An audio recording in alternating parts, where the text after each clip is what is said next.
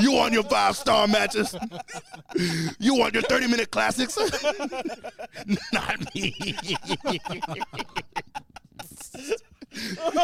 Big meaty man slapping meat.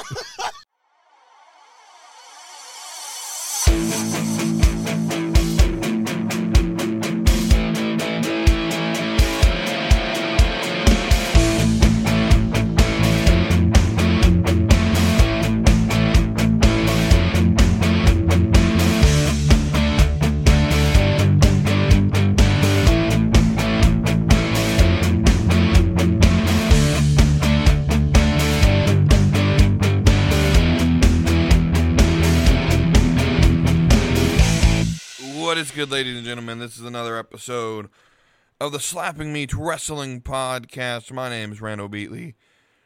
Um,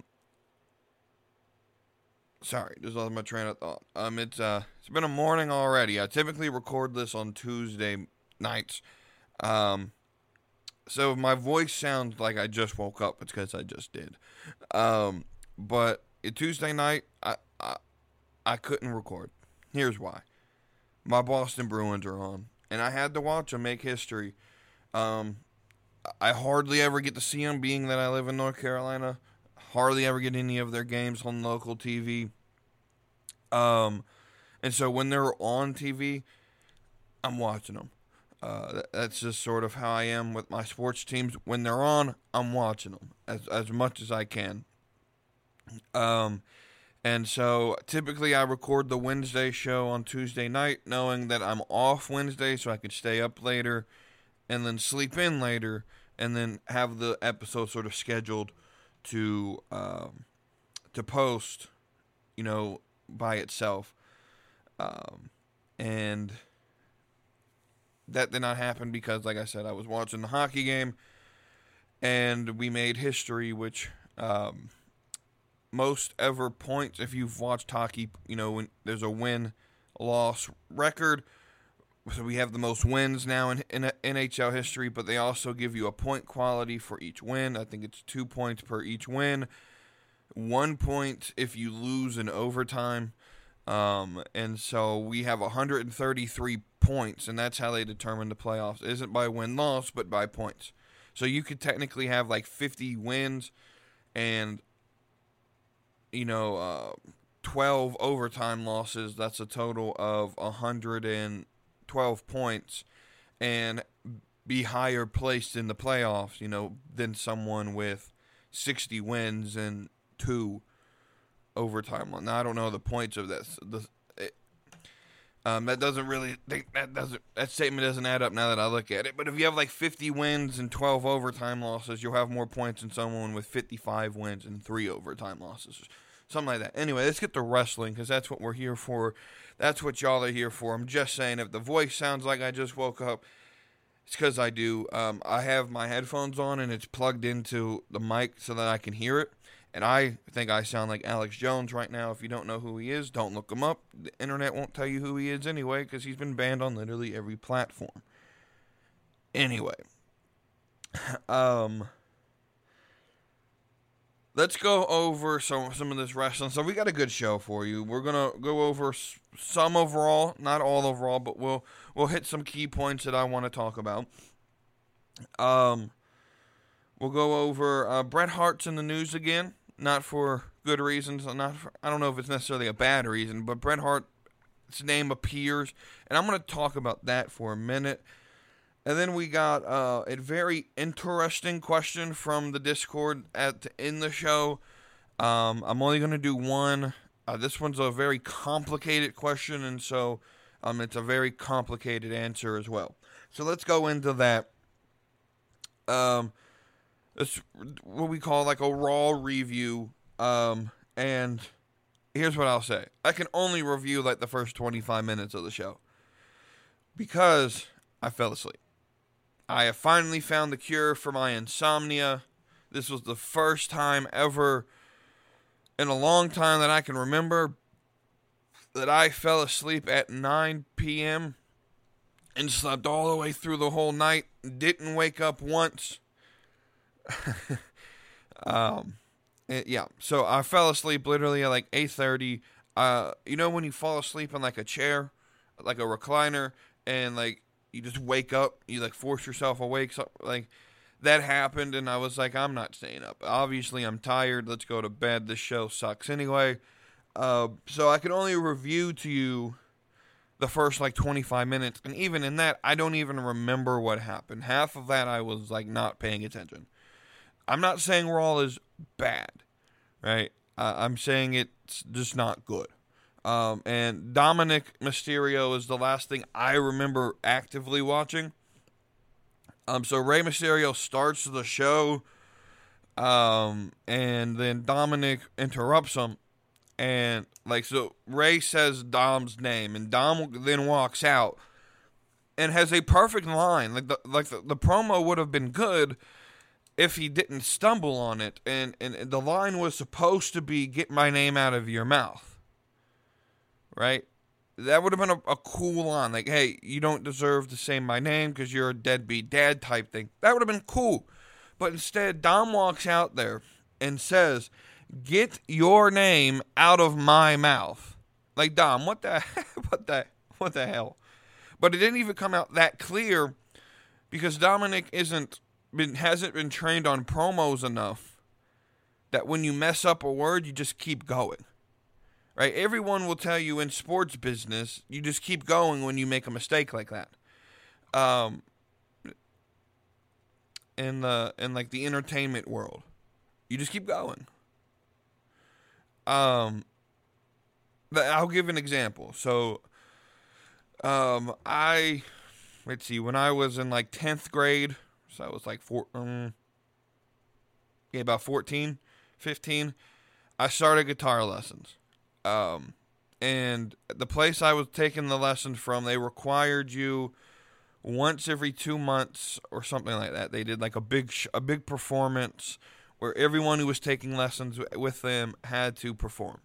Just one, it's to get you used to playing in front of people, and two, the owner of the facility just wanted to make sure the and the managers just wanted to make sure that the the people giving lessons were worth a damn basically. Um and um so I started guitar lessons right?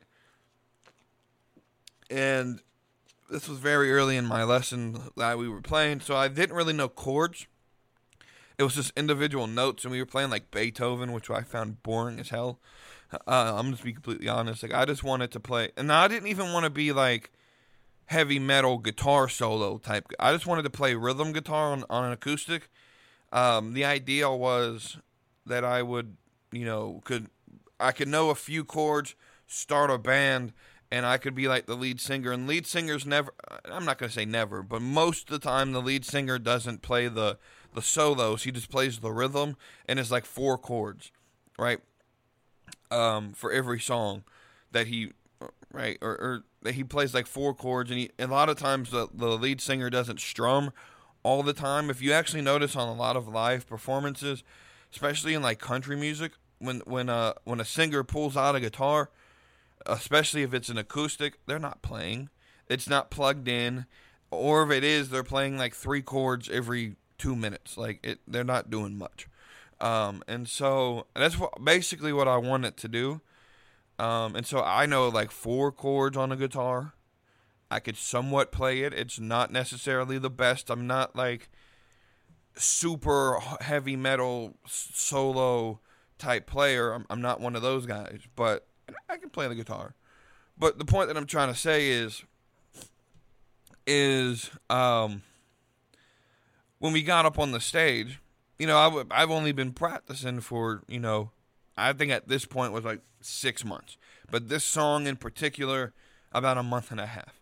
And so my teacher, we go in the back, they we tune the guitar, we get we, we go through it again just to make sure I got it. And he says, Hey, when you're on the stage, I know you're gonna be nervous.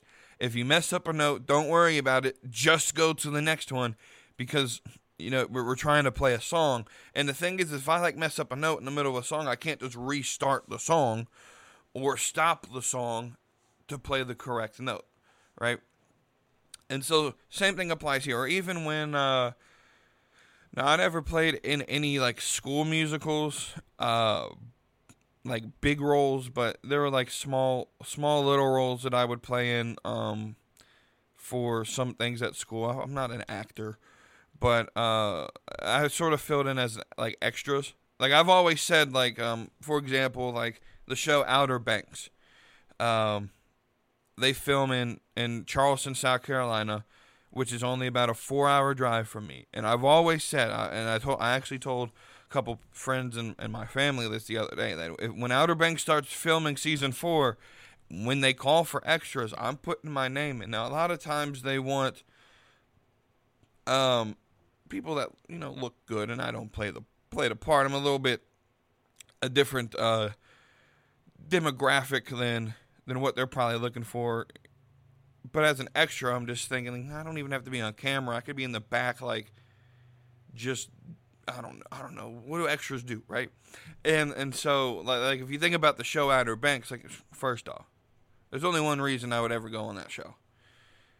Watch the show and you'll figure it out. Uh, but uh, that's just my plug for it. You'll you'll fall first off. To any adult watching that show, you would think, "Oh, this show's not for me. This is definitely for the teenagers." Um, and that's where it was marketed to. It was marketed to the teenagers. I don't know why I'm talking about a TV show and a wrestling podcast, but anyway, we'll we'll continue it on here in a minute. But like Outer Banks was promoted to teenagers because that's the key demographic. That's who they were aiming at. But let me tell you something. I've always believed. I've always believed this, and I believe this is a C.S. Lewis quote. A very good children's story, and I'm going to con- consider uh, teenagers children, because that's what they are, they're not adults yet.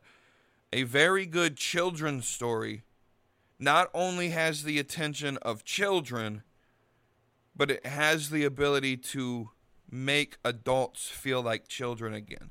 If you write a children's story and only children like it, you wrote a bad story. Because you have to, right? You have to have the adult, and it's sort of the same way as WWE. If you get the children and the adults, like the, the parents have to enjoy it, right? Or else they're not going to let the children read because they're the ones having to read the children's story to the child, right, while they're growing up. Right? But if you just write a story for a teenager and it doesn't appeal to a broader audience, you're not going to make you're not going to make much success off of that show because how many teenagers you know have Netflix by themselves? I'm sure it's a bit more than than I'm thinking of, but you know that's that's the point right? But and the point that I'm trying to say here is in acting and, and musical performance and and speech giving. If you stutter on a word or misspeak a word, or a note or a chord or or right now in acting they'll just redo the scene, but you continue through for the most part. They could put scenes together, right? Um, but if you mess up, just keep going, especially if it's a live performance, right? And so this is a live performance, Dom. You don't have the ability to say, get my name out of. My, you don't have the ability to. You have first off, you got to teach him to give better promos. I think he's insecure in himself. I really do. I think Dom is not as secure in him in his character as he is when Priest and Finn and, and Rhea are there to sort of back him up. Because he was out there by himself on Monday for until the Judgment Day came out to to defend him. But when he's out there by himself, I don't think he's as confident because there's no backup there to sort of back up his. And I'm not, uh, and and uh, and this was made. This was a quote made in the the Discord that I'm in. It it sounds there was no chemistry between the two of them. Uh, in terms of just talking, right? You would figure if they talk on a normal basis, hey Dom, hey Rey, here's what we want you to portray Go act like this is a family conversation, right? And you're uh, disagreeing with each other or whatever, right? There was no chemistry. It felt like they don't even talk to each other outside of work. That's it's just a weird. It, it was just a weird promo. Um, and that's all I that's all I watched Raw. I remember Lita got attacked. They took the belts off of them, but I think I fell asleep in the middle of that match and woke up right as Trish was turning on Becky. So after that, I turned the TV off and I went to bed. So I don't, I didn't watch the rest of Raw. Don't necessarily care to watch the rest of Raw. I got some recaps on TikTok. Now, the last thing I want to talk about with Raw now is the uh, the difference between sort of the casual wrestling fan and their uh, review of this week's Raw and the IWC's review of this week's Raw. So in my Discord that I'm in for wrestling, it's not my server, it's another server, but it's one that I'm in. And um everyone was like this episode is kind of bad. This is it's, it's okay, but there was too much fit right. Everyone was sort of just down on it. And so the the casual fan says, "You know what? I don't even know if this show is worth watching." Right? Um and we were joking about it and every, and we we critique it and and we are very critical. I'll be honest with you. And this I think the best people in the world are people who can criticize something they love. I love WWE, but I criticize the hell out of it. The sign of I think a mature human being is that they can critique something that they love. I love New England sports. The Red Sox suck. The Patriots are mediocre now. The Celtics better win a title this year because I don't know how much longer they're going to be able to have their pairing together before they start getting outbeat. Right? The Bruins, I have nothing to critique about them. 133 points, 63 wins, and excuse me, 64 wins now, with the potential of a 65th on Thursday. There's nothing to critique about them. But if they don't win the cup, I get we have history, but you, you're the best team ever known in the in the league, and you're not going to win the Stanley Cup. There would be some critique there, right? So I love sports. I love my teams. I love WWE because I love it so much. I want it to be up to my standard, and so I critique it. Right? But I get on the the IWC, especially with like Triple H's booking. God forbid, Triple H puts on a poor performance as a booker it's automatically up. Vince was in control of this show. Triple H can do no wrong. Right, automatically. Right, and so the IWC comes in of like, so the first video, I woke up Tuesday morning, well refreshed. I fell asleep at nine o'clock. Right, I went to bed at nine o'clock. Right, slept through the night. No, no, uh, no wake up. Typically, like I don't fall asleep till one or two in the morning, and I'll wake up at like six, like thirsty as hell like dry mouth, thirsty as hell, having to go use the bathroom, and just disturbances in my life. But I woke up, best night of sleep I've had in forever, and I woke up Tuesday morning at like 7 a.m., which is rare for me. But I guess the earlier you go to sleep, the earlier you'll, wake up. Perfectly understood, understandable, right? Um, and I felt refreshed. And so I got on TikTok, and well, the first thing I saw was, boy, Triple H cooked last night.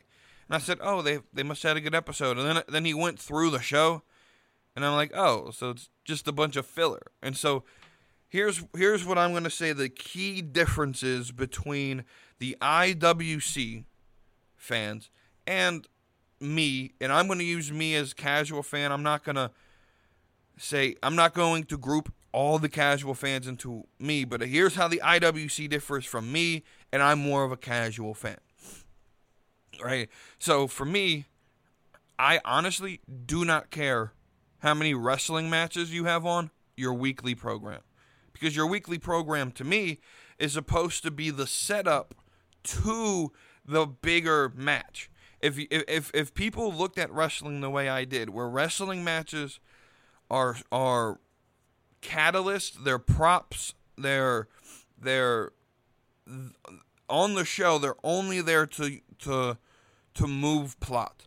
I personally like Brock Lesnar and Cody Rhodes. That's a match that got um, solidified for Backlash. I'm assuming it's going to be the main event, which tells me Roman will not be there, which tells me I'm right. I had someone, I don't remember where it was at, say, why would Roman miss the big these bigger shows and and and uh in Puerto Rico and and I think he could even miss Saudi potentially. I think Brock Lesnar is going to stay through Saudi to give them that big that big bump in sales because Roman's not going to be there. And I'm telling, uh, and and wrestling, especially WWE, it's very um, repetitive. right? Charlotte Flair's gone until SummerSlam. Roman Reigns is gone until SummerSlam. This happened. The big stars, you know, they're not going to be there. Now, Charlotte does the good thing and drops the title every time she leaves. But I think with Roman's story, you can have him take his little two month, three month hiatus and still create storyline out of it because of the Island of Relevancy gimmick. And again, right, but but to me, Brock Lesnar and Cody Rhodes should never meet in the ring for a match ever until they get to Puerto Rico. Um, they shouldn't be. I don't even want to see them really face to face. The best way for this to happen is have Brock on his farm in Saskatchewan giving promos, you know, from his front porch rocking chair about how Cody, you got a taste of what I can do just when I get to Puerto Rico, right? Have him do promos from his farm. Have Cody do promos from his training school of him training to fight Brock Lesnar and don't ever have them meet on TV. I don't want to see like I, I, personally hate when they do these contract signings because the contract signing should be, you know, done off camera backstage. And I've never really understood why two WWE signed superstars needs to need to sign contracts for matches. If you're an employee of the WWE, which technically I get it, they're not employees, they're individual contractors or independent contractors. Um, but if you are in the WWE and your general manager tells you what match you're going to do, which is essentially what Adam Pearce is, why are we signing a contract? All it is is trying to be like UFC. And we know how they end every single time. I hate contract signings, right? I, I absolutely hate them. They make no sense to me oftentimes no storyline gets told. You could literally do have a, the same type of segment where you have you see Brock Lesnar walk in to Adam Pearce's office and you see Cody Rhodes walk into Adam Pearce's office and then they come out and the contract signed, right? You don't have to do that in the middle of the ring. I think a lot of wrestling promotions have this idea that everything needs to happen in the ring. It doesn't. You can have backstage segments. You can have, you know, off scene segments, and I think it would be fine because it is a TV show. Not everything needs to happen in the ring. Um, and so the difference between the IWC and the difference between me, right, between the both of us, is that I don't care about wrestling matches. They're props to promote storyline and and and, and I don't necessarily care about them. They could be you know Dave Meltzer two star quality matches as long as they push storyline and I'm somewhat entertained by them. Cool. And again, I only care about matches in which the storyline for them fighting makes sense, and there's there's a lot of it. You have to have a good story for me to be interested, right? And so the idea of just putting on random matches that have literal zero meaning for three hours. I don't have any appeal in that. It just doesn't appeal to me. And I get um, Alpha Academy and the Usos, from what I've been told, is the match of the night, and um, they that they, they cooked right. And I, I get that. I get you're to get some good matches. The problem is there's zero storyline as to why the Usos would be fighting Alpha Academy. There's zero storyline. Right? So the difference is it, what from what I understand is the IWC cares more about matches than they do story quality and I care more about story quality than I do matches. You'll have people in between both. You'll have people in the IWC that think story is important, but that the matches are more important. You'll have people in the IWC who who who have literally said, and my brother is one of them. I'm going to go ahead and straight call him out. My brother is one of them, where he has straight up said that he does not care about stories whatsoever. Whatsoever, excuse me. All he cares about is the work in the ring, and that he's a big AEW fan, which shouldn't be a surprise to you. He's basically basically has insinuated that Tony Khan can just put on eight matches a night with zero storyline, and he would still think that that's a better show than anything on Raw or, or SmackDown. Um, and, and, and to me, I have no interest in that. I just don't. I don't have any interest in watching a TV show that has zero plot. Because at the end of the day, I've always said this, I've been very consistent with this over the last few years. If I just wanted to watch two men fight, I'd watch real fighting. I'd watch the UFC, I'd watch uh, boxing. If I wanted just to watch two people fight in the ring, I'd watch something that I know isn't pre planned. Right? So there's Raw. That's a little bit too long for what I wanted to do for Raw, but hey, that's what you got. All right, so now we're going to move on to Bret Hart. Now, he's in the news again, and I have a reason for why this happens. I have a reason for why this happens, or at least a thought. The reason why Bret Hart tries to keep his name in the press, and why Ric Flair does everything he can to try to keep himself in the business. First off, a lot of these guys are narcissists, but second, they're carnies right? At, at, at, the very essence of who they are, they can't let the business go, right? And I, and while I was planning for the show, and I was like, I'm going to say that, and and people are going to be like, well, if you were a big time wrestler, wouldn't you want to continue to make money? No. Let me let me explain to you this. If I was a wrestler on, on let's say the level of Ric Flair was in his prime, if I was that type of wrestler, I would not want to be in the business for very long. You know, The Rock, I would be like The Rock, right? The Rock got very big and then left, right? He he made his little run. He, he when you look at The Rock, AJ Styles, right? And you think about AJ Styles, how long? I mean, he's been here since 2016. It doesn't feel like he's been here that long. He's been here long. He's been in the WWE longer than The Rock was. The Rock was only in the WWE for what, uh, what, like four or five years, if that and then he'll come back on a, on occasional trips for the the the uh, nostalgia moments. But he hardly comes back now.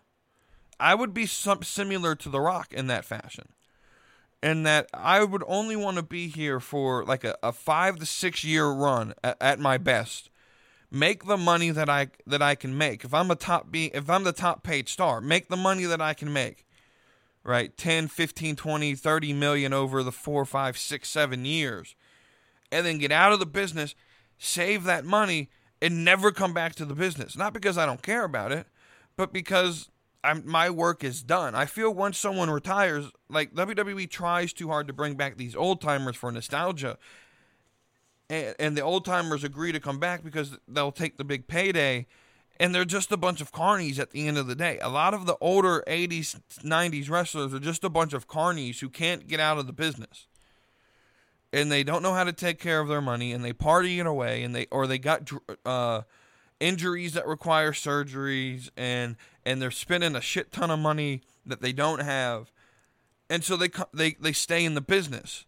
And I wish as a as a as a principle that guys like Arn didn't have to do indie shows that that guys like uh, Buff Bagwell didn't have to do indie shows.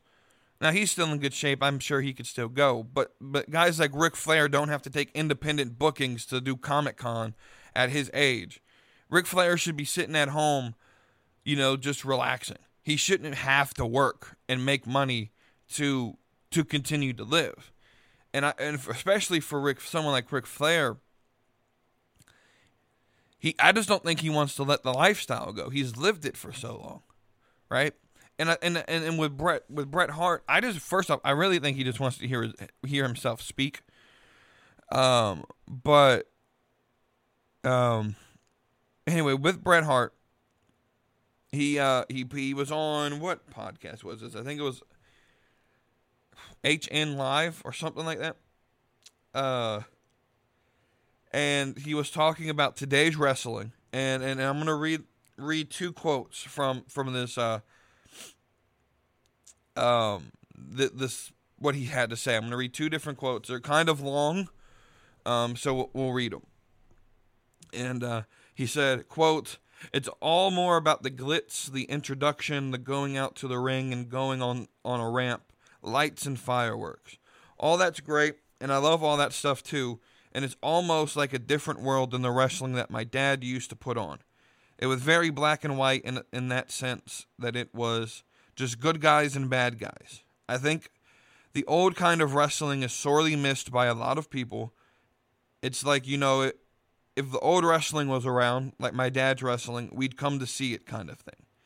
I'm trying to advise my son and help him deliver the kind of wrestling show that I would enjoy watching more. You know, where the wrestler actually knows what a headlock is rather than sort of doing this scripted ballet of leaping and twirling and dancing like a bunch of ballet dancers. I don't really enjoy today's wrestling for those reasons. They've lost a lot of steps towards rea- reality or credibility of wrestling. Wrestling, in my opinion, needs to pretend to be real. It needs to pretend really hard to be real. Always has pretended really hard, almost to the point that you would believe that it was real. I think wrestling is so far fetched. Today, he continues by another quote where he says, When I see wrestlers today just slapping in the crowd, going, woo, and everyone just keeps slapping one another. And these guys have welts all over their chest and blisters, and their chest hurts that night. And they go, geez, I was an idiot tonight, and let someone slap me on the chest as hard as he could 500 times, and my chest is killing me. That's what they used to do to the jabronis back in the old days. They would chop them, beat them, and slap them. I would never let it, let a guy slap me and chop me. Ric Flair is the only guy ever that chopped me. He usually got got to me in the end where I would tell Ric, "You can give me one chop in the match to get it over with." But as far as the match goes, I'm not going to sit there and stick my chest out for some guy to slap me on the chest for an hour. That's not what wrestling is. It's not about hurting yourself. It's about or me, it's not about coming to the dressing room and feeling everyone knows that that it's not real, right? They all know what's going on, so why are you letting someone slap you and chop you and whip you across the chest and hurt you and you're in pain all night and you wake up the next day with blisters all over your chest and then do it again the next night? It's just stupid. And there's another quote, I don't have it the quote for you, the actual quote, but he said he was talking about uh, the last AEW pay per view. I forgot what it was. Uh, was it Revolution? And Moxley was using the fork, the fork um, and he was talking about watching that. he had to turn it off because it's just not what he likes to watch. And uh, let me tell you something. That was the only moment of revolution that I hated was the fork moment. So, so let me. Um, so I'll preface my, my statement on Bret's quotes here as Brett is still bitter. I think he's bitter over how WWE has treated the Owen situation, the fact that the Owen situation even happened in the first place. I think he's bitter with that. I think he's bitter about the screw job. And I think he's really bitter at um, Goldberg ending his career. So I think he's a bitter old man who just wants to run his mouth, which is fine. But I think he's right here. A broken clock strikes the right time twice a day. Um, so here's why I think Bret Hart is correct, and we're going to split it up into two different segments. We're going to start with the first segment where he just talks about sort of the the presentation of of the show, right? Where he talks about it's sort of too far fetched, blah blah blah. Here's why I agree with Bret Hart.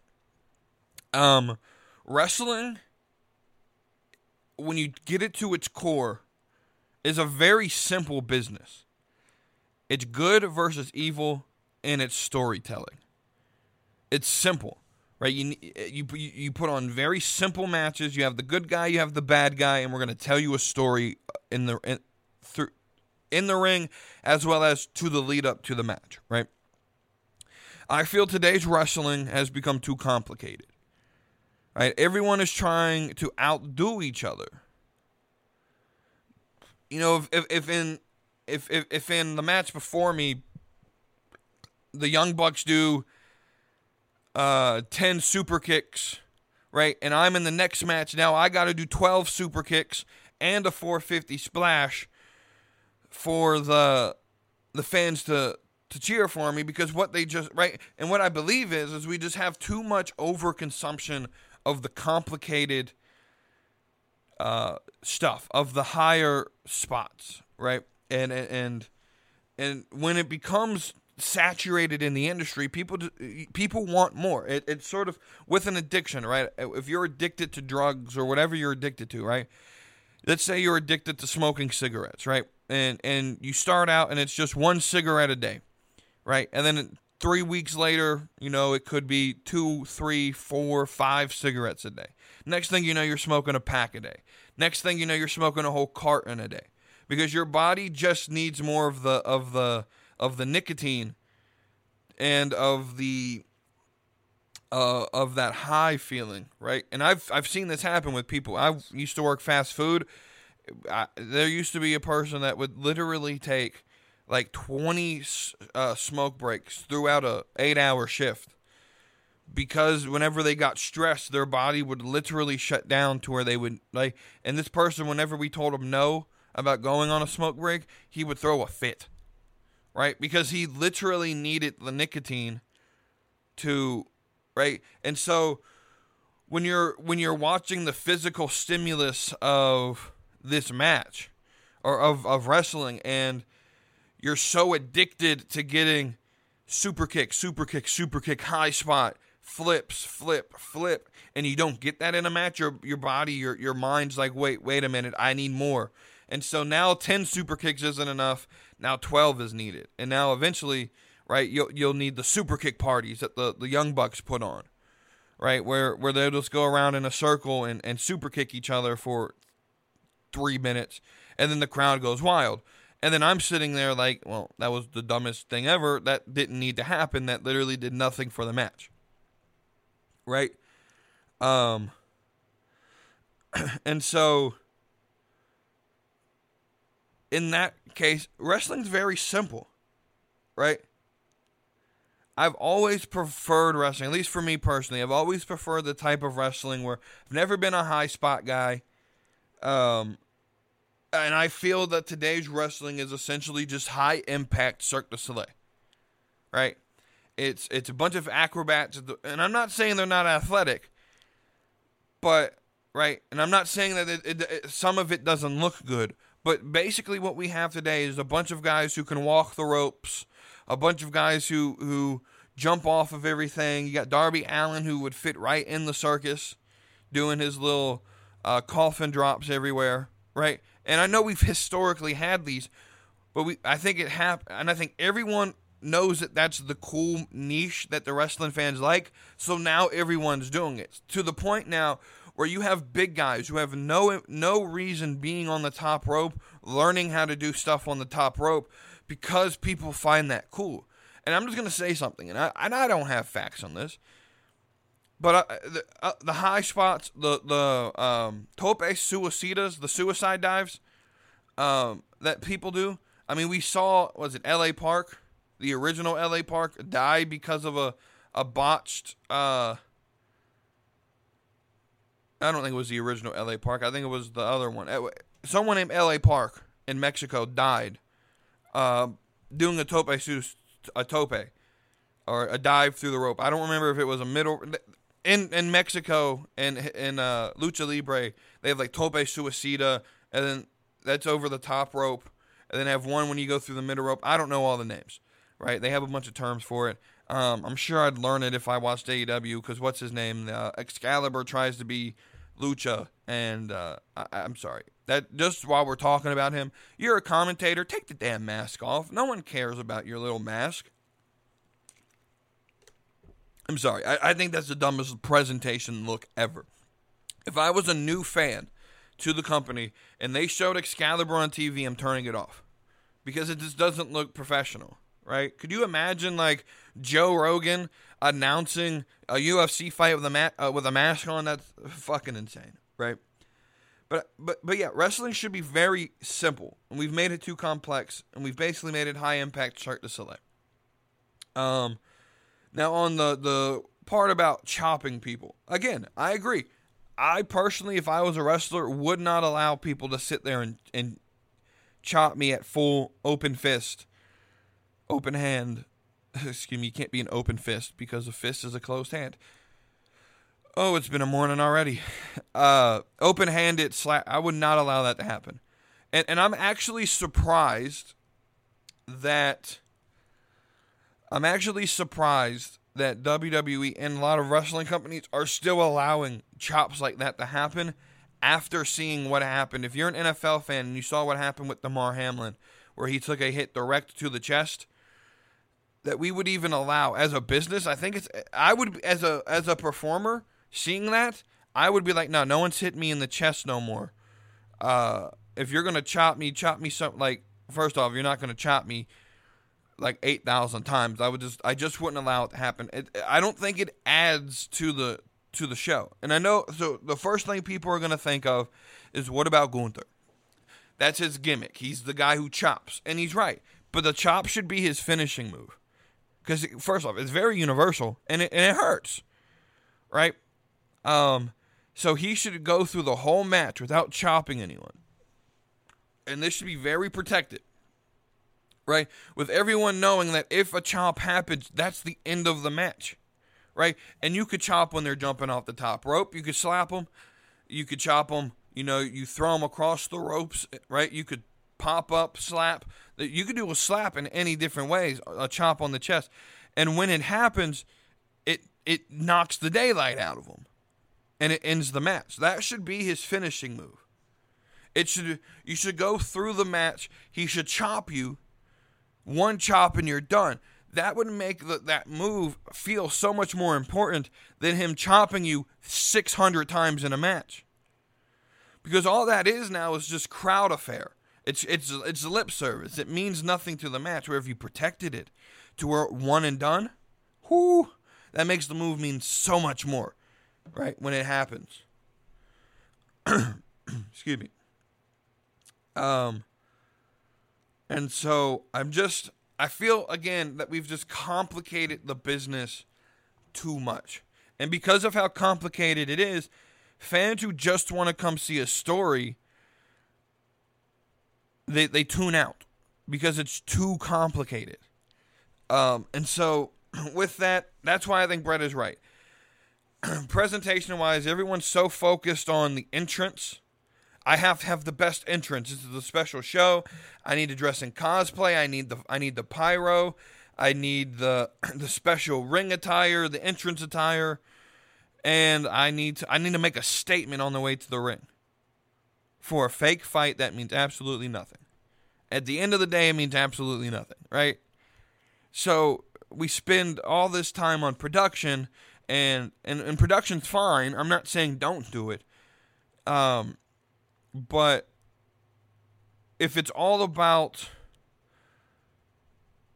the outfit, the outfit, and the attire and the the pyro and the entrance and you don't perform a good match in the ring or you you just you just and and, and I'm kind of hesitant to use this this this phrase. I don't know if I'm the first one to create it. I feel like I heard this from Cornette. I'm hesitant to use this word. I'm going to use it, but I'm a little hesitant because I don't know how how it will be received. So many people might take this so many different ways. But today's wrestlers, we have so many people who are just spot monkeys. And I'm pretty sure I heard that from Cornette. So if, if you don't come at me, come at Cornette for saying it first, and uh, then blame me for listening to for being dumb enough to listen to a four-hour Jim Cornette podcast. How that dude does that three, four days a week, I have no idea. He does like a three to four hour episode every episode that I've ever seen. It's insane. um, and so they're just spot monkeys, right? Who can flip the most, right? Who can who can do the most lip service for the fans.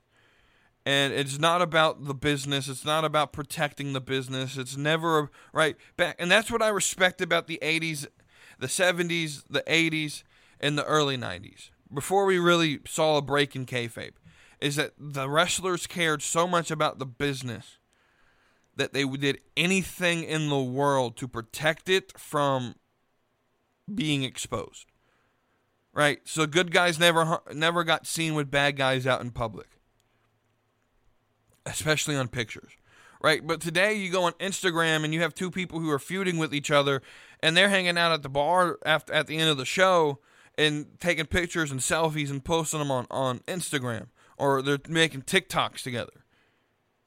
Because no one actually cares about the business anymore. It's not about protecting the business. It's all about trying to get your character over and trying right, right.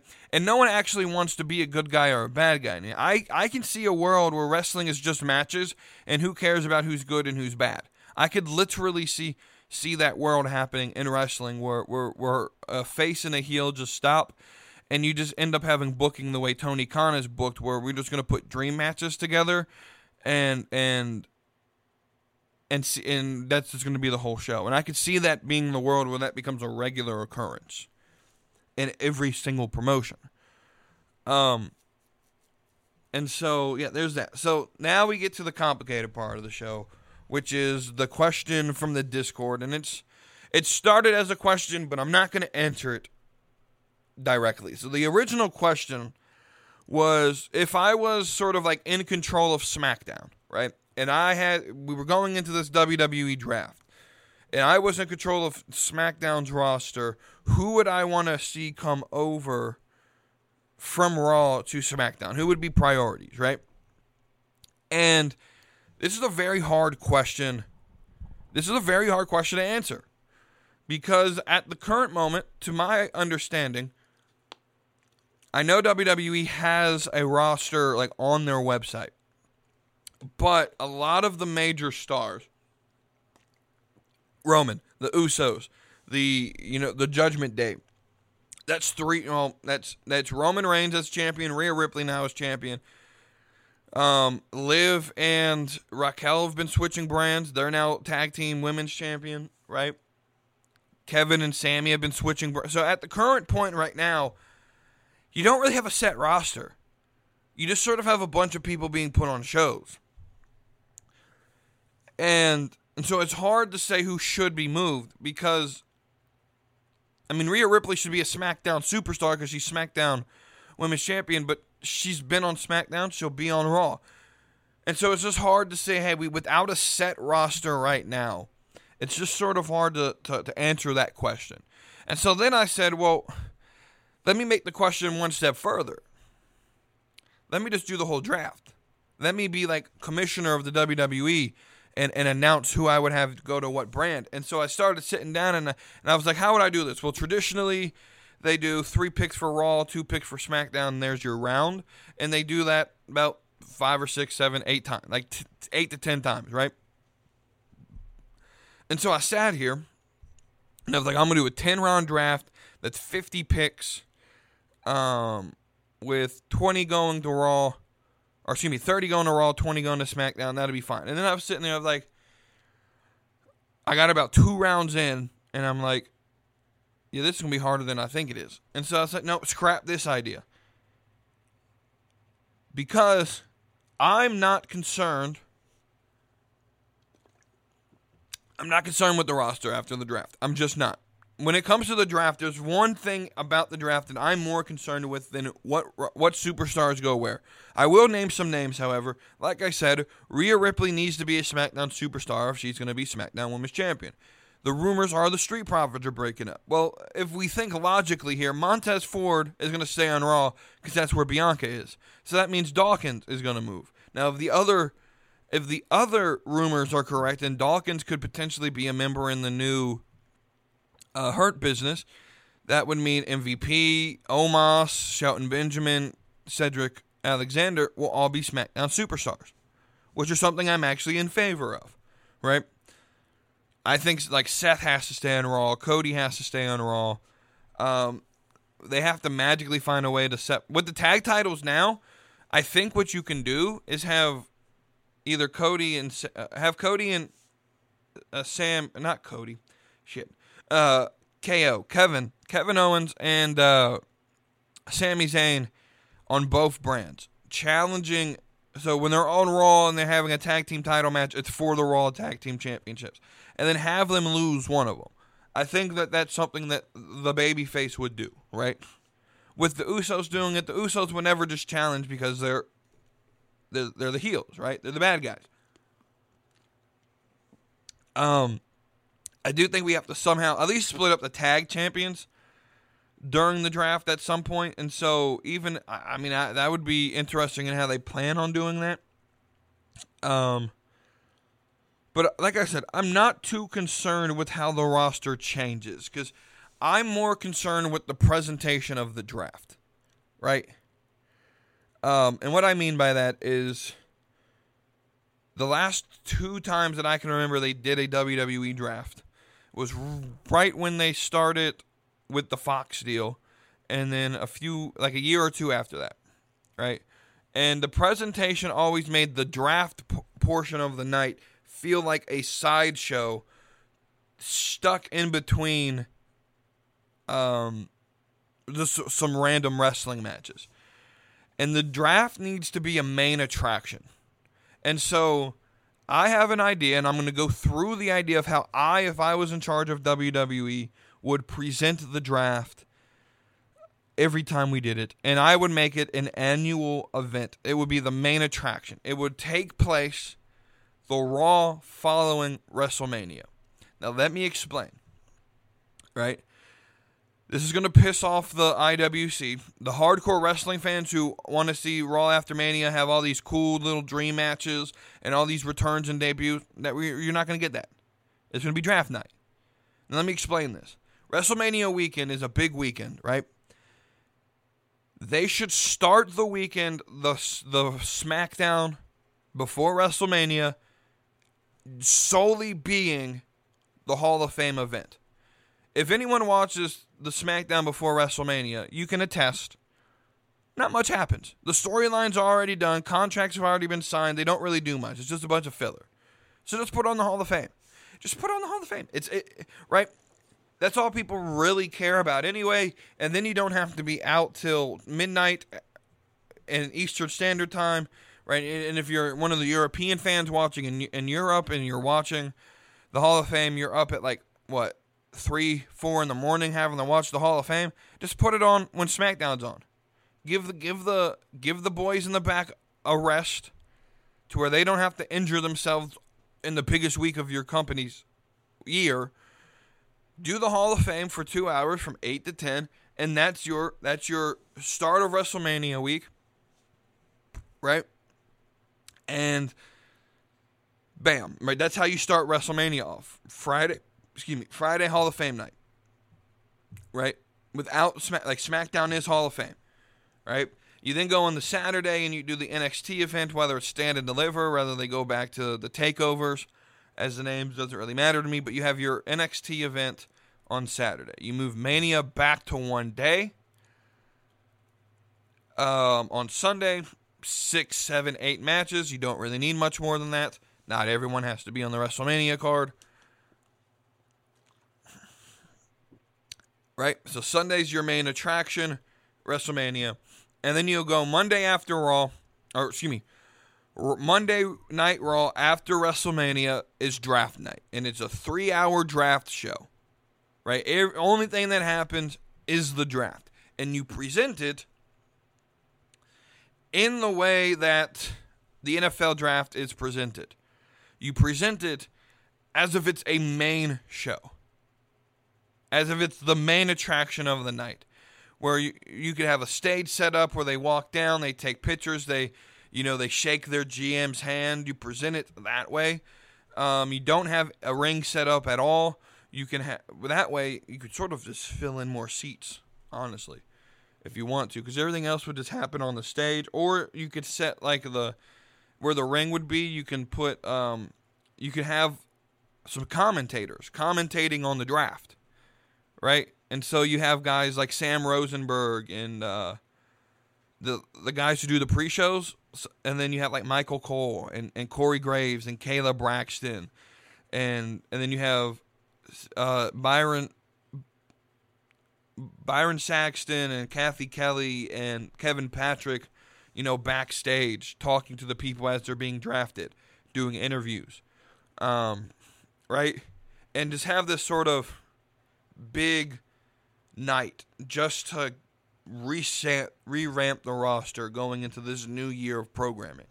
Right? It should be a yearly event the Monday after WrestleMania. And the goal of the draft should be, and this should be, this would be painfully obvious. It would be explained to the point to where people understand it. The goal would be starting from the Raw after Mania to create the best brand possible for Survivor Series where Survivor Series will be a best of seven situation where it'll be Raw versus SmackDown. And who right whoever wins Survivor Series, so whoever wins four matches gets the number 1 pick in the next draft, which is very important, right? Now, what do you do between Survivor Series and Mania? Um, honestly, I think you just you you you set up the fallout of that year. You set up the WrestleMania matches.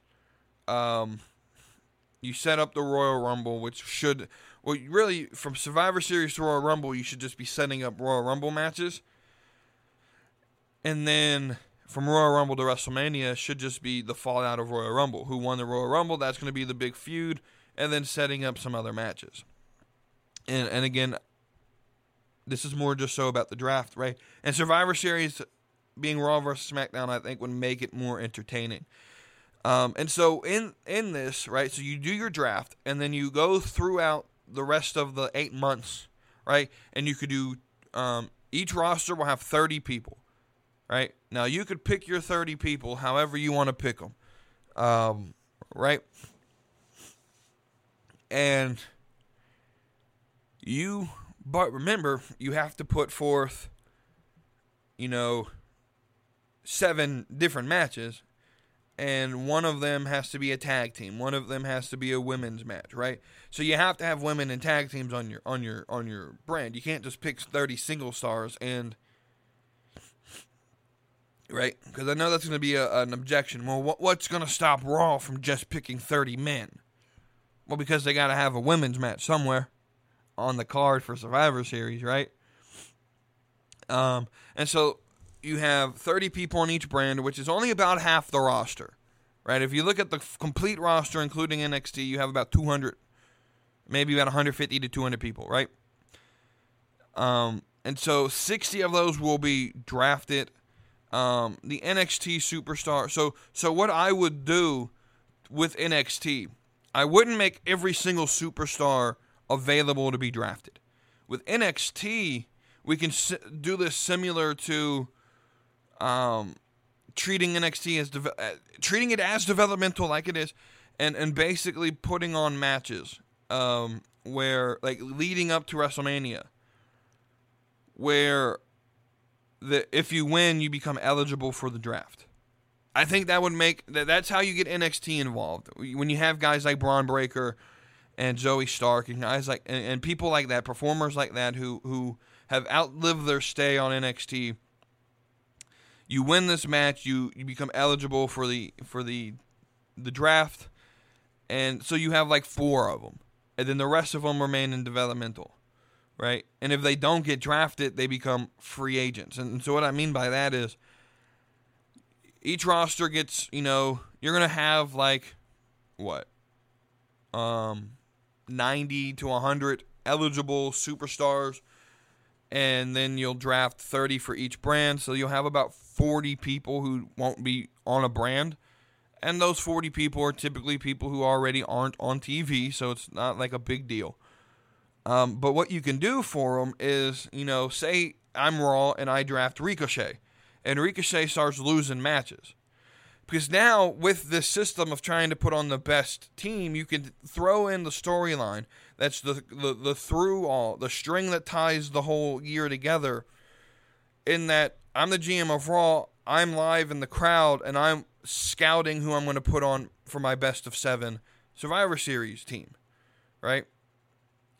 Right. So so I'm trying to put a team together because if you think of it, of, of my 30 stars that I draft, right, and it wouldn't even be like the four on four Survivor Series match.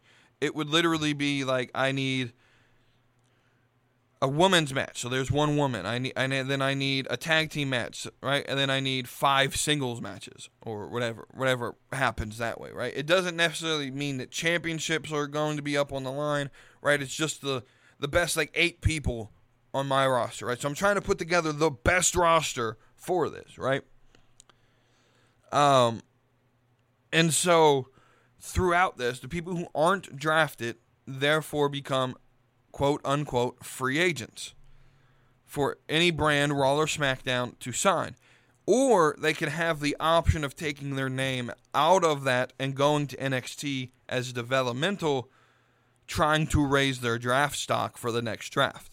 So if you're someone like, um, trying to think of like like let's say Cedric Alexander, someone who's not on TV as much, maybe someone like Ali, who has been on the main roster, has that experience, but they decide, hey, I want to take my name out of contention here. I, am undrafted. I don't want to have to battle and and go through the the potential of not right. So I'm going to go down to the minor leagues, and I'm going to raise my draft stock for next year's draft, hoping that right and right so so you can get storylines out of this, right, and you can do trades. So if I have Roman Reigns on SmackDown, and and Raw really wants Roman Reigns and they all they can offer me something like Rhea Ripley and uh, you know the whole Judgment Day for Roman Reigns. I'd still decline that trade. I'll be honest with you, but they could offer trades.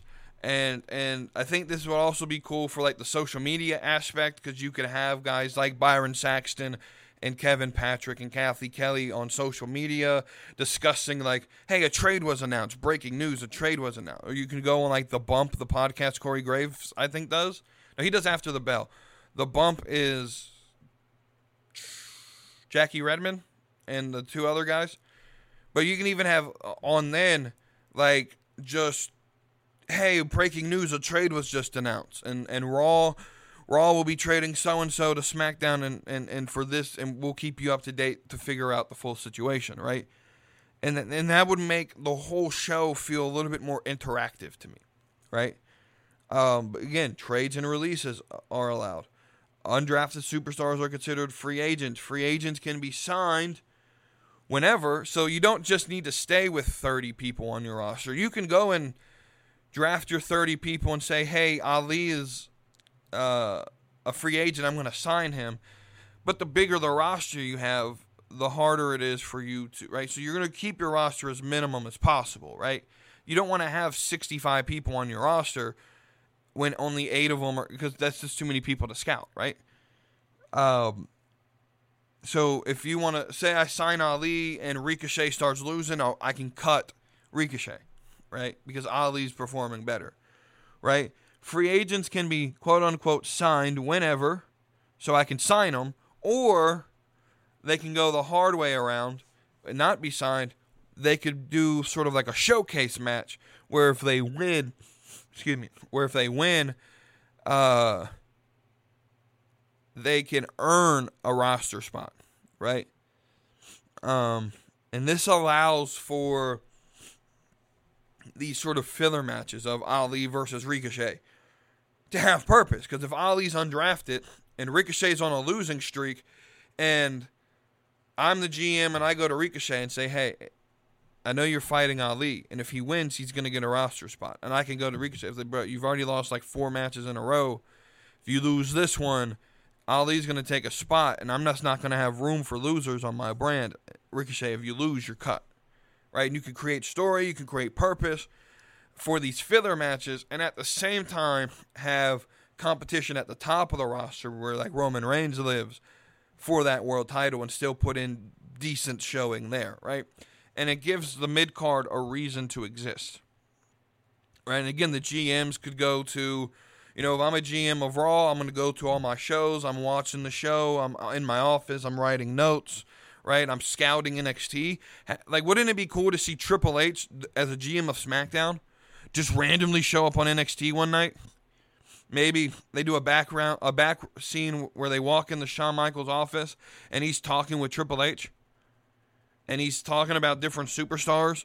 And then he goes out in the crowd. You know how if you watch NXT, they have that little balcony thing that hangs over, um, where they do a lot of shots of like title champions holding their belts, challenging or whatever. Having Triple H standing up there, and just scouting the matches going on. That would be freaking amazing, wouldn't you think? I think that would put a, a, a that would tie the the whole sh- the whole year together, right? And so let let me know what you guys think about that idea. Um. So. Um.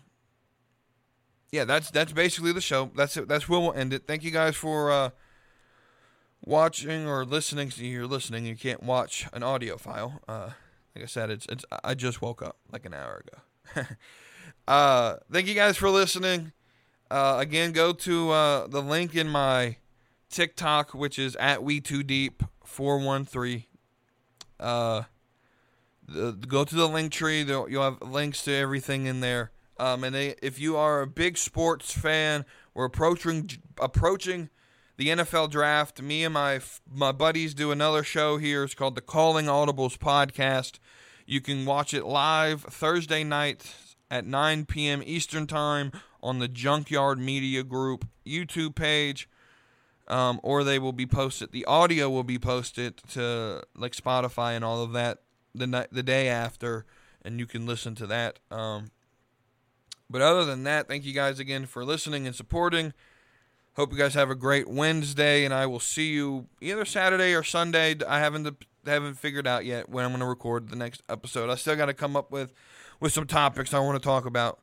Um, if you're in the Discord, again, send me questions. I love it. I love it. You guys give me topics to talk about. If you're not in the Discord and you're listening to this, do me a favor.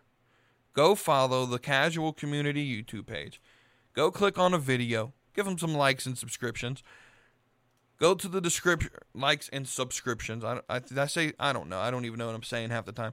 Go to the description box of his videos, and I think he has the link. If not, I know in his last video he just released, um, where he was talking about the uh, Super Mario movie, he has the Discord link on the screen. So just write that down, type that into Discord, join the Discord, join the conversation. It's it's fun in there.